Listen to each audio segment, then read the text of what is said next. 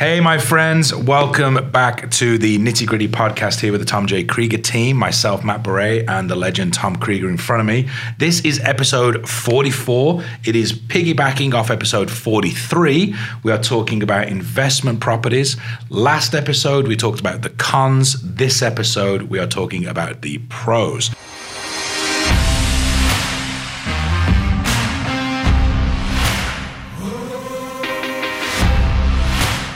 So, Tom, I want to jump right into it.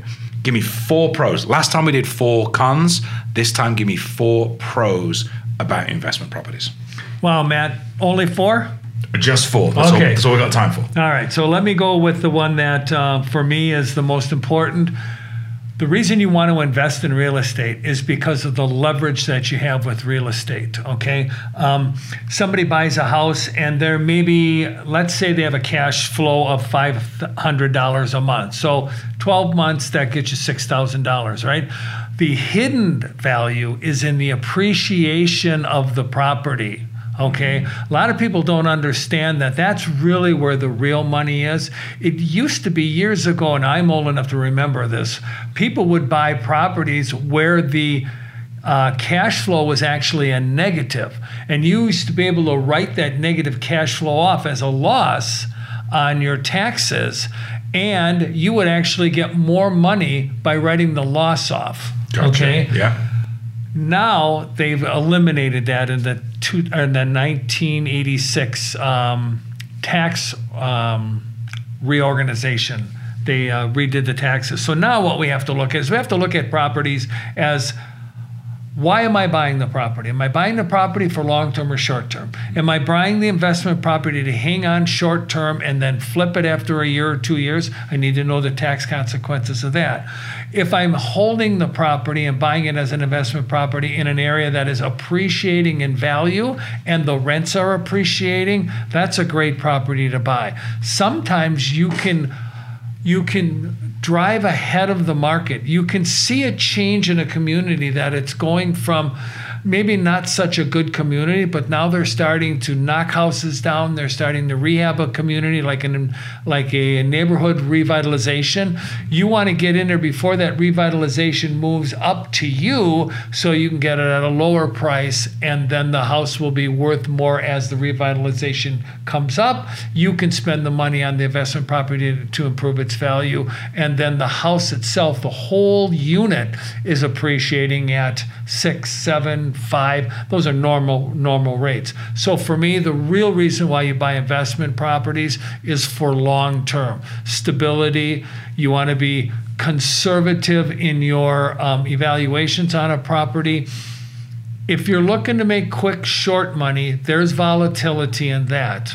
Okay, you got to be very careful about that. So for me, the number one pro of having investment property is to take the whole enchilada and ride the appreciation rate of the whole enchilada. Gotcha.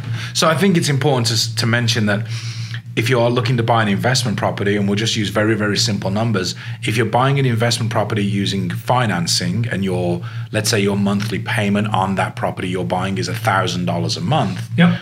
You don't want to rent it for $1,000 a month and ride the wave of the appreciation. You know, there's so many other things to take into effect maintenance fees, vacancy fees, you know, your taxes and your insurances and all that sort of stuff. So if you can get an investment property and maybe your monthly payments is 1000 a month, but your rent, you can rent to somebody's is 1500 like you said, you've got that positive cash flow of 500 a month and you're also riding the appreciation rate, which is where a lot of investors have obviously in the last 18 months to two years have seen a huge jump in appreciation. And like we mentioned in the last episode, a lot of them are now starting to look at this and saying, it doesn't get much better than this. Let's pull the cord, get out, sell while we can, right? Yeah, there are a lot of people that are doing that. Um, we talked about the cons um, with the 1031 exchange in the previous episode, so go back to that if you want to, you know, information on that. Here's here's an, a, a, a, something I want to really share with you, Matt. So let's take your example of a thousand dollar a month payment, a, a mortgage payment, a thousand bucks, which is probably going to be about a two hundred and fifty thousand dollar property, roughly. yeah. Okay, um, giving in the interest rates, and then let's say you have. Um, $2,400 a year for taxes. All right. So you got a $1,000 a month um, mortgage payment. You've got 200 a month for your taxes, okay? And let's say you've got 100 a month for your insurance because you're overinsured. So you're looking at about three or $1,300 a month in a payment, right? And let's say that you know you're being a really good landlord and you're giving um, a people a break and you're only charging sixteen hundred dollars for the rent. So the thirteen hundred are your costs. The sixteen hundred is what you are getting. So there's a three hundred dollars spread in there. Three hundred dollars times twelve months is thirty six hundred bucks, right? Mm-hmm. Take that two hundred. Doesn't seem a lot. No. It doesn't seem a lot. And a lot of investors may look at this and go, that's not a lot of money for owning a second home. right. But that's not where the magic happens. No, the magic happens in the two hundred and fifty thousand dollar property that goes up six percent in a year. Yeah. So that's fifteen thousand dollars, mm-hmm. and then the next year it's sixteen percent of the two fifty plus, Plus the the fifteen. Okay, and so you have compounded interest on the plus side for you instead of on the negative side when you're paying compounded interest to the bank under a mortgage, right? Yeah. So that's where the real wealth is. So imagine that going up fifteen thousand for ten years. That's one hundred and fifty thousand dollars without any type of appreciation out of that, right? So to me, long term, buy and hold, buy and hold, buy and hold. And if you have cash flow, here's another thing. If you're having more than one investment property and you have cash flow, take that cash flow and apply it to the principal, Principal of your current mortgage. So you can buy it down, and before you know it, you will have $1,500 a month to apply towards the second one that you bought Yeah. to buy that down. And what ends up happening is I ran this scenario. I don't have it in front of me, and I apologize to the audience. I don't have it in front of me, but I believe we had 15 units paid full in 17 years by doing that amplified paying down. It's called mortgage curtailment, but you buy one one year and you start working on that and paying it down in the cash flow. You buy another one the next year, work it down, paying on the cash flow. And over a course of time, the first one's free and clear because you've been mortgage curtailing, paying down that. So you can use all that money to pay down the second one quicker. And then now you take both of those to pay down the third one. And the reduction in the principal amount towards the last two are like It's a- simple debt reduction. It's simple. You know, right. if you get yourself into any kind of debt, they always say, you know, pay off the pay off the smallest amount first, the fifty dollar a month, pay that off. Then instead of saying, "Great, I have an extra fifty dollars a month to go out and eat and dine and Starbucks with," put that towards your next debt and pay that down, Yeah. and then keep rolling it up. And before you know it, you're out of debt and you've got more money in the bank. Yeah, there are many, you know, financial advisors out there. One of the most well-known one is Dave Ramsey. You know, he talks about staying out of debt, and I, you know, you can't have a tough financial life if you have no debt, right? Great point. Risk versus reward. Love that. Um, second point. Hey everyone, we want to interrupt this episode to let you know that we are a Keller Williams Southern Arizona franchise. Also, we are licensed realtors practicing equal housing. Now let's get you back to the podcast. Okay, so it, and it's it's similar to um, what we were talking about. It's what we call forecasting property value. And remember what I was talking about before is uh, like an indicator. Okay, right down in the center of I'm going to use Detroit. Okay, I'm, I'm not too familiar with Detroit, but I do know some things. Detroit was in just a hell of a Terrible position. Yeah, yeah. yeah, we're not going down the Lions problem. Um, but Detroit, the city, was in such bad shape for many reasons, okay? But they started to revitalize downtown New York, and a lot of um, businesses and people who, you know, had, had a heartfelt, um, to Detroit. I think, if I'm not mistaken, Dave Bing was a mayor of Detroit. He used to play for the Detroit Pistons. Um, that town started to come back as people started to reinvest into New York. I mean, into uh, Detroit. Imagine the guy or the girl who saw that coming before it actually started coming and then started buying up properties. Mm-hmm. And as the revitalization came in, their properties became more valuable. And as they became more valuable, the investor was able to feel comfortable to putting more money in to bringing the property up to uh, better standards or revitalizing the property so his rate of return was better so being able to forecast where a market is going is is a great way to making money and is a great pro for real estate investing. Mm-hmm. Okay, so how do you know how to do that? Really, I'm going to tell you talk with a seasoned real estate agent, talk with somebody in your community. If you don't know, we're here in Tucson, Arizona, but you can also call us and we can set you up with other people who are knowledgeable like us in the advancing market value properties. And I, I think it, it, you know, if you, you know, we live in Tucson. If you were to live in Detroit, you know, it's. I don't think it's a bad thing to not be blind to what's happening in your city. Oh, absolutely. You know, because we know, for instance, here in Tucson, back in 2010 and 11, when I moved here, downtown Tucson was not a place you'd like to go. And it, you know, it was bought up and it was revitalized. You know, they redid the restaurants, they took some of the abandoned buildings and turned them into bars and restaurants, and great social scene now in downtown. But what has that led to? that has led to big organizations and companies bringing headquarters here. Yep. So if you were back in 2010 and you thought, well, two, downtown Tucson's a bit of a dive, I don't want to buy any of the buildings and the properties because I don't know where they're going, but I'll buy the land, vacant land that's close by. That land has now been bought up by companies like Caterpillar, Raytheon, and for big bucks because yeah. people saw the bigger picture. So again, it, I don't think it's a bad thing to step out of the four walls that you may live in, go walk the streets downtown of Detroit, Tucson, New York, wherever you are, and start to see what companies are coming in, what companies are selling, what buildings are shutting down, and there's a lot of them during you know the last 18 months. What buildings are shutting down, and what could they be used for? You know, you may have a department. In fact, I was in Phoenix this last week. There's a department store in Phoenix that's shut down that's now been turned into a bar and restaurant. Like it doesn't just because it's a department store doesn't mean it has to be another department store. It can be reused. So if you are seriously looking at investing, making good amounts of money, look more than just what you see in front of you. Start to scratch the surface and dig. And again, you could be sitting in a great position investment wise. Yeah, absolutely. So uh, Matt, I can't I can't agree with you more on that. Is pay attention. And if you don't know how to pay attention find somebody, find a real estate agent or even an investor. If you know somebody's an investor, learn from them. Be an apprentice. Yeah. Yeah, absolutely. Yeah. Yeah.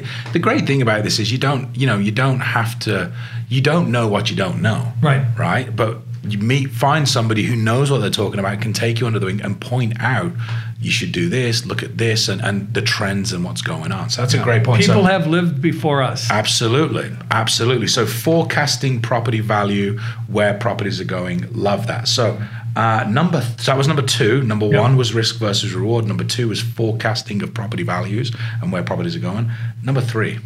So i would say that um, a, a real good pro is to be seasoned in knowing what a cap rate is and what the cap rate is in your area. Now, what does that mean? I'm going to put it in layman's term. This is 101 investing. I don't want any CCIM guys coming back and saying, "Well, this and uh, that's we'll throw all the full disclosures at the yeah, bottom of the yeah, podcast." Yeah. What yeah. we're what we're trying to say is is that is that in a general a general description is the amount of money that you invest, that you personally invest, the rate of return you're going to get on that. Right.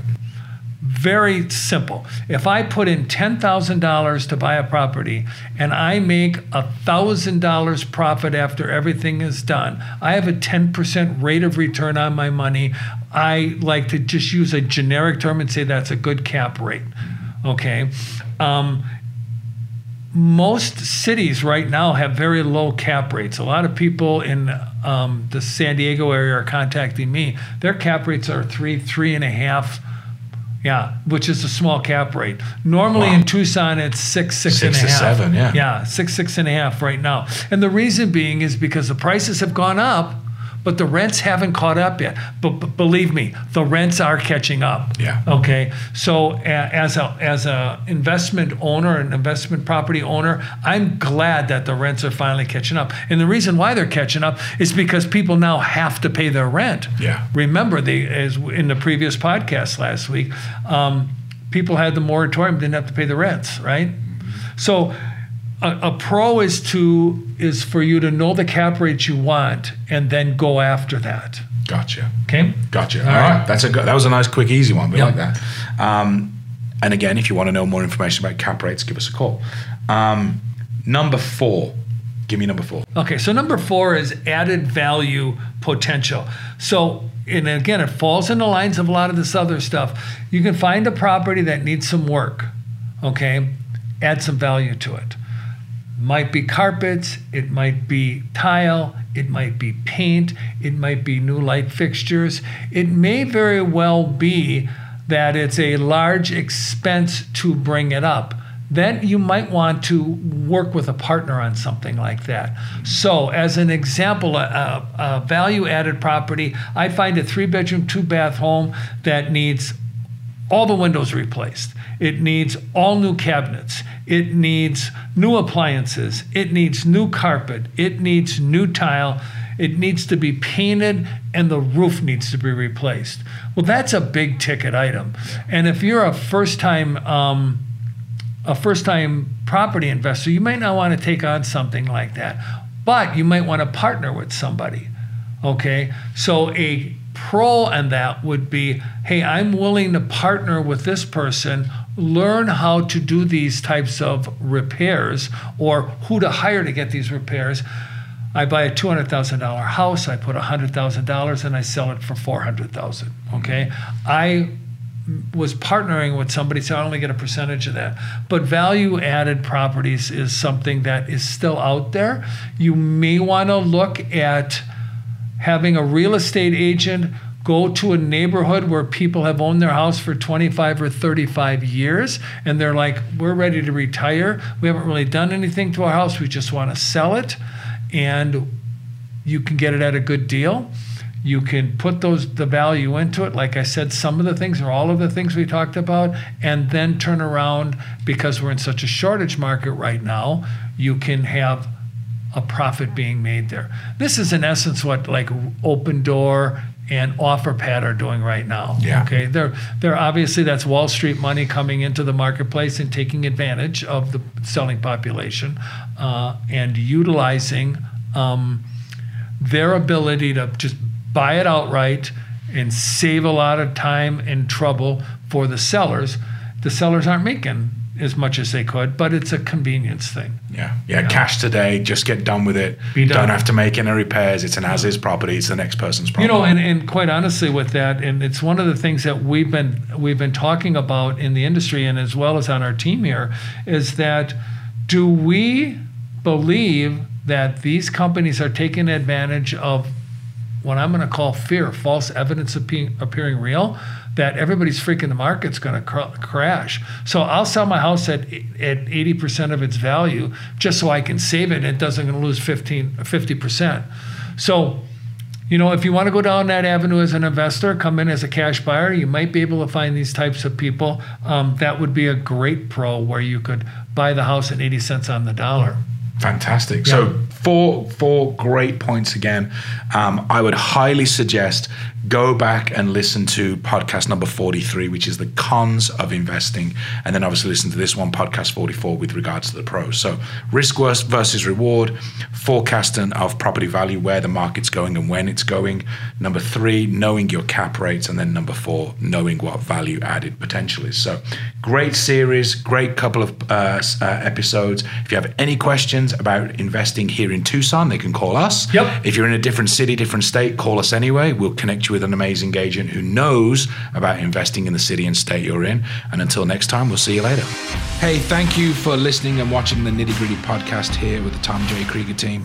If you are thinking about buying a home, selling a home, or even investing in real estate, please reach out to us. We are local here in Tucson, Arizona, but we are also connected to over 4,000 agents across the US. So, again, looking to buy, sell, or invest in your hometown, reach out to us and let us connect you.